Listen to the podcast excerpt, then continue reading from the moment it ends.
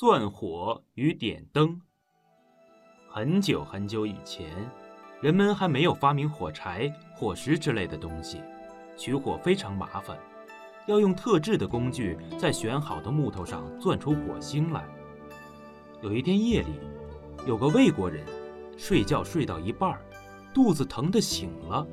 他感到肚子里面好像有千万条小虫钻来钻去，奇痛无比。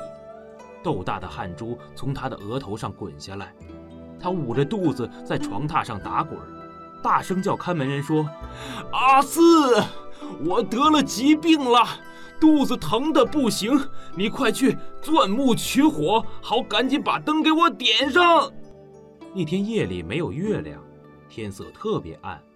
屋里更是黑得伸手不见五指，看门人什么也看不清，只得四下里胡乱摸索。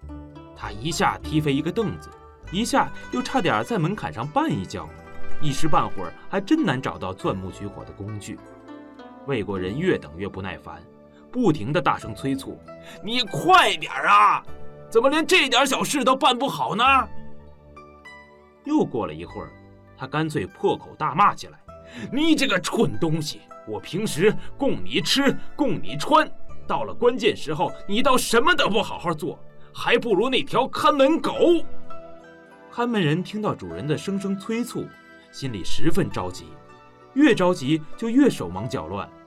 看到主人竟这样不体谅人，说出这么多不堪入耳的难听话，非常生气，就愤愤不平地说：“您责怪人也太不讲道理了。”现在四周都是黑乎乎的，什么也看不见。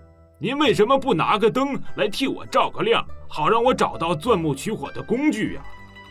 看门人对主人的回答看似没有道理，让主人用灯照着他找工具点灯。